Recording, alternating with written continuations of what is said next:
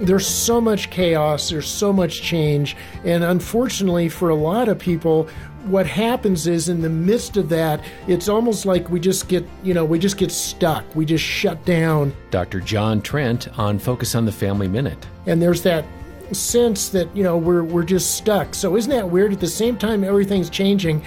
We don't want to change. We're just stuck. We don't know what to do. And what life mapping does is really helps you take hold of okay, what are the pictures of my life story? Does it have purpose? There's so many people today that just think there isn't a future, there is mm. no purpose. I mean, we're hearing that constantly as the huge message on social media. And so, if there was ever a fantastic time for answering that question well, where do I go from here with all this chaos, with all this change? And that's what life mapping does. Hear more from Dr. Trent at FamilyMinute.org.